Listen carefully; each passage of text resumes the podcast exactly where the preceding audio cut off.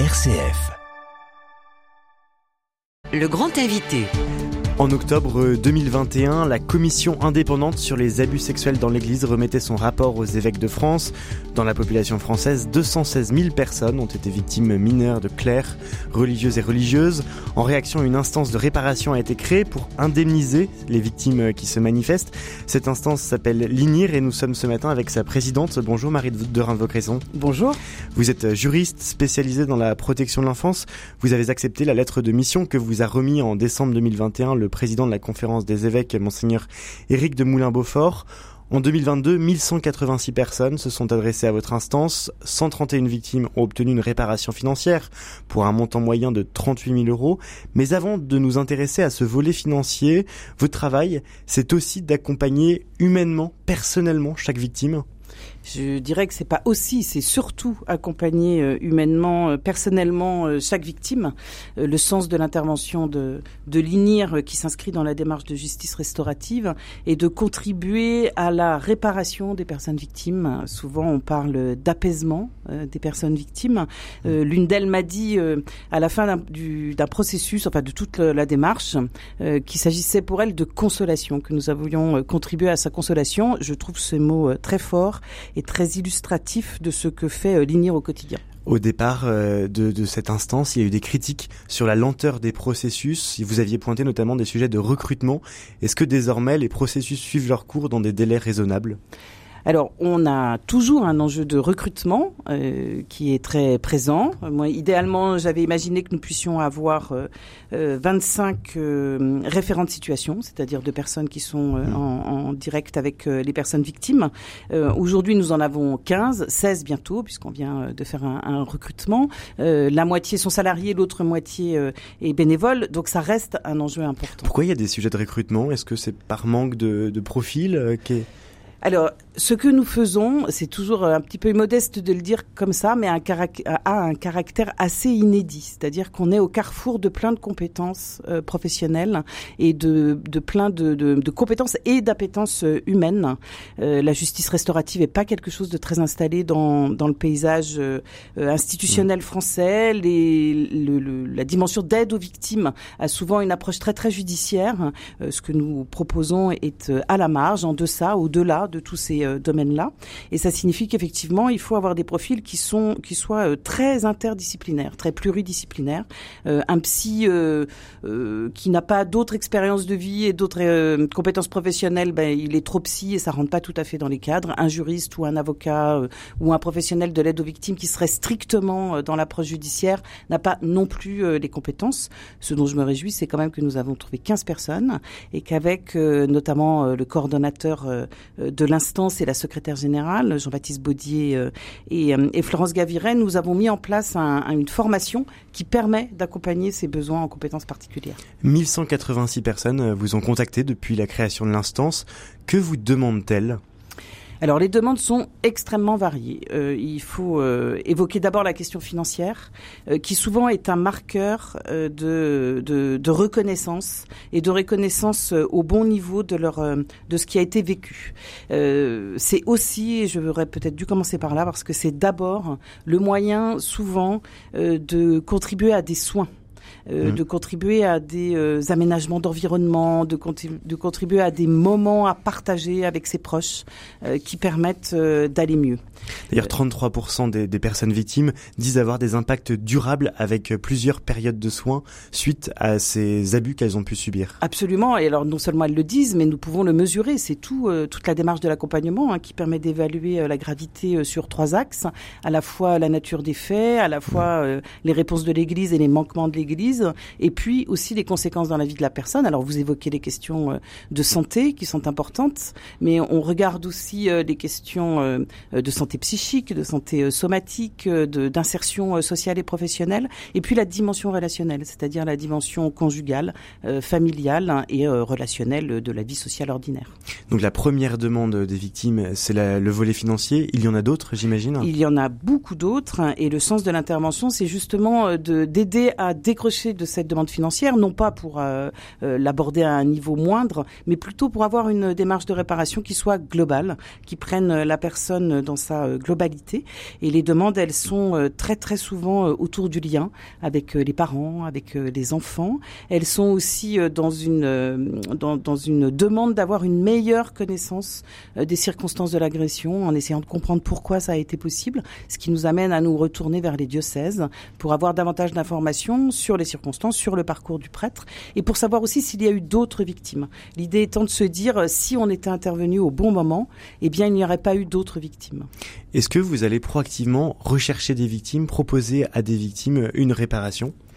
Alors aujourd'hui, euh, on ne va pas rechercher les victimes, c'est-à-dire qu'on a fait une information générale, on est très relayé par euh, les diocèses, par les cellules mmh. d'écoute. On a aussi eu une démarche euh, auprès du bureau d'aide aux victimes, enfin des bureaux d'aide aux victimes et de l'association France Victimes, pour que toutes les personnes qui sont en, qui sont en contact, notamment dans les tribunaux, avec des victimes puissent donner l'information de notre existence, expliquer comment ça se passe et les orienter vers nous. Mais nous n'avons pas organisé, par exemple, de grandes campagnes publicitaires de distribution de posters ou de flyers euh, peut-être qu'à un moment donné, il faudra euh, être euh, plus proactif, notamment dans la perspective de la fin de l'instance. Vous savez que je suis nommée pour trois ans, renouvelable. Ça veut dire sans doute qu'elle continuera pendant une ou deux années, cette instance. Je pense que ce sera nécessaire.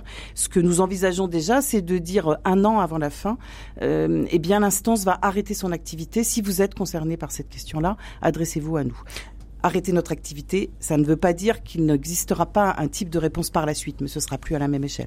Le rapport de la SIAZ avait identifié 216 000 victimes mineures de prêtres, diacres, religieux depuis 1950. Pour l'instant, 1186 personnes se sont adressées à, l'instance. C'est très peu, ça représente moins de 1%. Pourquoi si peu de personnes contactent-elles l'INIR? Alors c'est une question qui nous euh, qui nous interroge aussi et que nous avons euh, envie d'approfondir. Euh, il y a plusieurs il y a plusieurs enjeux. la première question c'est que le, un certain nombre de victimes ont trouvé les ressources personnelles ou autour, autour d'elles pour dépasser ou hmm. tourner la page ou passer à un autre chapitre. Rouvrir ce chapitre? Et exactement. Ils ne veulent pas rouvrir ce chapitre, soit parce que ils ont trouvé les moyens de de, de, de, de dépasser ces immenses difficultés, euh, soit aussi euh, parce que euh, c'est trop douloureux de réactiver les choses. Et une des explications est aussi celle-ci, c'est que malgré toute la délicatesse, c'est un mot qu'utilisait hier une personne victime, malgré toute l'attention, malgré toute la prise en compte du psychotrauma, c'est difficile et pour certaines personnes, c'est pas abordable. La question du temps se pose du coup et de savoir à quel moment ce sera, ce sera aussi plus opportun d'intervenir. Et puis ce qu'on observe, c'est que euh, pour certaines personnes, et en particulier des personnes qui étaient euh, victimes de, de, mémoire traumatique, enfin en tout cas qui avaient enfoui ces souvenirs dans la mémoire traumatique, eh bien euh, la réactivation, quand notamment par la libération de la parole intervient mmh. et qu'elle s'adresse à nous, elles sont dans, dans, dans, des immenses moments de détresse qui demandent un accompagnement de proximité. Et donc je pense vraiment que cette dimension-là est repérée et que des personnes ne veulent pas repartir dans cette dynamique-là, en tout cas pas à n'importe quelle condition. D'autant qu'on on, observe un tassement sur la dynamique d'appel à l'INIR hein, sur les euh, deux derniers mois. Seuls 53 nouveaux appels. Euh, est-ce que vous observez, voilà, peut-être un plafond euh, auquel on, atteint C'est-à-dire qu'il n'y a pas de nouvelles personnes qui viennent s'adresser à cette instance chargée de la reconnaissance et de la réparation de victimes d'abus sexuels? votre observation est juste. Il y a, un tassement, c'est-à-dire qu'on est aujourd'hui à quatre ou cinq nouvelles situations par semaine. Il y a certainement un, un, effet plafond ou en tout cas euh, pallier plus exactement. Euh, je, pense que plus nous parlerons aussi de ce que produit la démarche et notamment le bien qu'elle fait aux personnes, et plus nous pourrons euh, ouvrir des perspectives à certaines personnes victimes d'entrer de, de, dans cette démarche. Dans ces démarches, il y a aussi des propositions d'ateliers d'écriture, de différents, différentes choses qui sont proposées pour permettre justement l'expression de la parole dans la démarche humaine, dans l'accompagnement humain que fait l'INIR. C'est aussi important de ne pas voir que ce volet financier, d'avoir tous ces différents volets, ces accompagnements très personnalisés. C'est essentiel. Hein. Euh, en réalité, le, le, la démarche consiste à, à construire avec la personne victime ce qui, ce qui est important pour elle, ce qu'elle souhaite laisser. C'est en termes de traces, c'est en termes de, démarches particulières.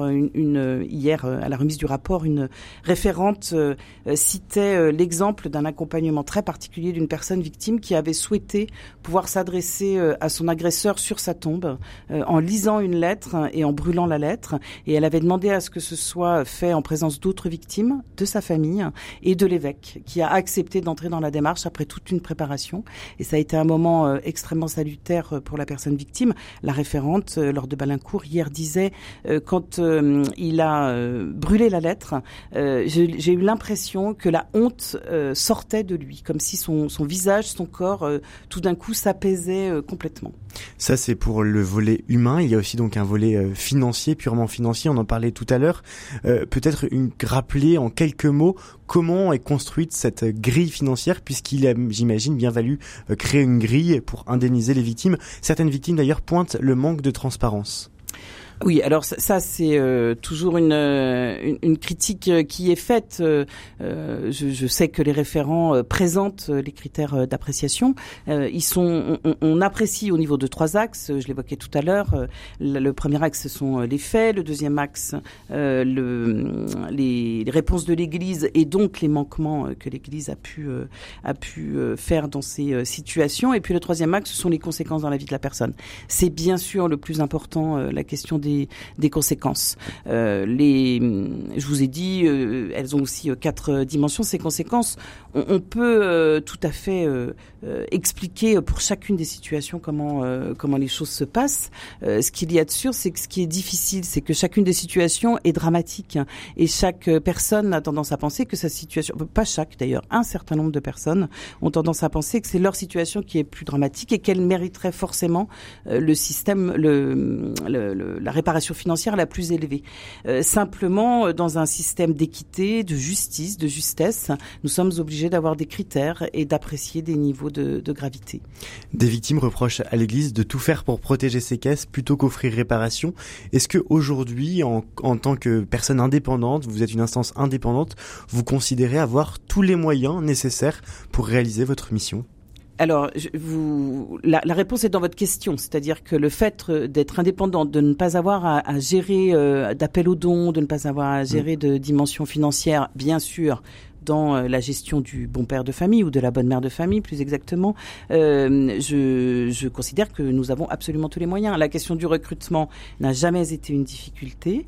Euh, la question de la construction du barème... C'est une difficulté plutôt pour chercher des profils, hein, la question du recrutement. C'est complètement une difficulté de trouver les bons profils. Euh, mm. je, je, vous l'ai dit, on, a, on fait des budgets prévisionnels, on avait envisagé un niveau de recrutement de salariés qui a pu évoluer d'ailleurs, et, et jamais on a eu de difficultés pour recruter. Donc à ce titre, vous n'avez pas de problème euh, budgétaire. L'Église donne à cette instance tous les moyens dont elle a besoin pour son bon fonctionnement. Je peux le dire de cette manière-là, effectivement. Et euh, peut-être une dernière question. Je, sais que c'est délicat de se poser la question, mais certains auditeurs se la posent. Là, on réfléchit en marge de la justice. Euh, est-ce que l'Église se fait justice elle-même? Comment on a ce rapport avec la justice, j'allais dire, institutionnelle? C'est une excellente question. Euh, L'Église ne se fait pas justice, même elle, si elle a son système de justice, mais j'évoquais tout à l'heure euh, très rapidement le fait que la réponse soit en deçà ou au-delà euh, de la dimension judiciaire. C'est parce que la justice ne peut pas ou ne peut plus intervenir que l'INIR a été mis en place et apporte une réponse. Pourquoi elle ne peut pas ou ne peut plus intervenir? Parce que euh, les faits sont prescrits ou bien enfin, l'action publique est éteinte. Donc ça veut dire que soit l'auteur, l'agresseur est décédé, soit la prescription des faits est, est venue à échéance et donc elle ne peut plus intervenir. Dans ce cadre-là, juste dire que, en revanche, si nous avons affaire à des situations qui révèlent euh, la possibilité d'intervention de la justice, nous sommes nous-mêmes amenés à faire des signalements et à accompagner les personnes à le faire. Merci beaucoup, Marie de Rindevaux-Cresson, d'être passée par la matinale RCF. Je rappelle que vous êtes présidente de l'INIR, l'instance nationale indépendante de reconnaissance et de réparation qui vient en aide aux personnes victimes d'abus sexuels dans l'Église. Peut-être en un mot, si une personne victime nous écoute, que doit-elle faire? Elle doit s'adresser à la boîte contact de, l'INIR, qui est contact at inir.fr. C'est très simple. Merci beaucoup, INIR, I-N-I, 2 R. Merci beaucoup, Marie de Vaucresson, d'être passée par la matinale RCF.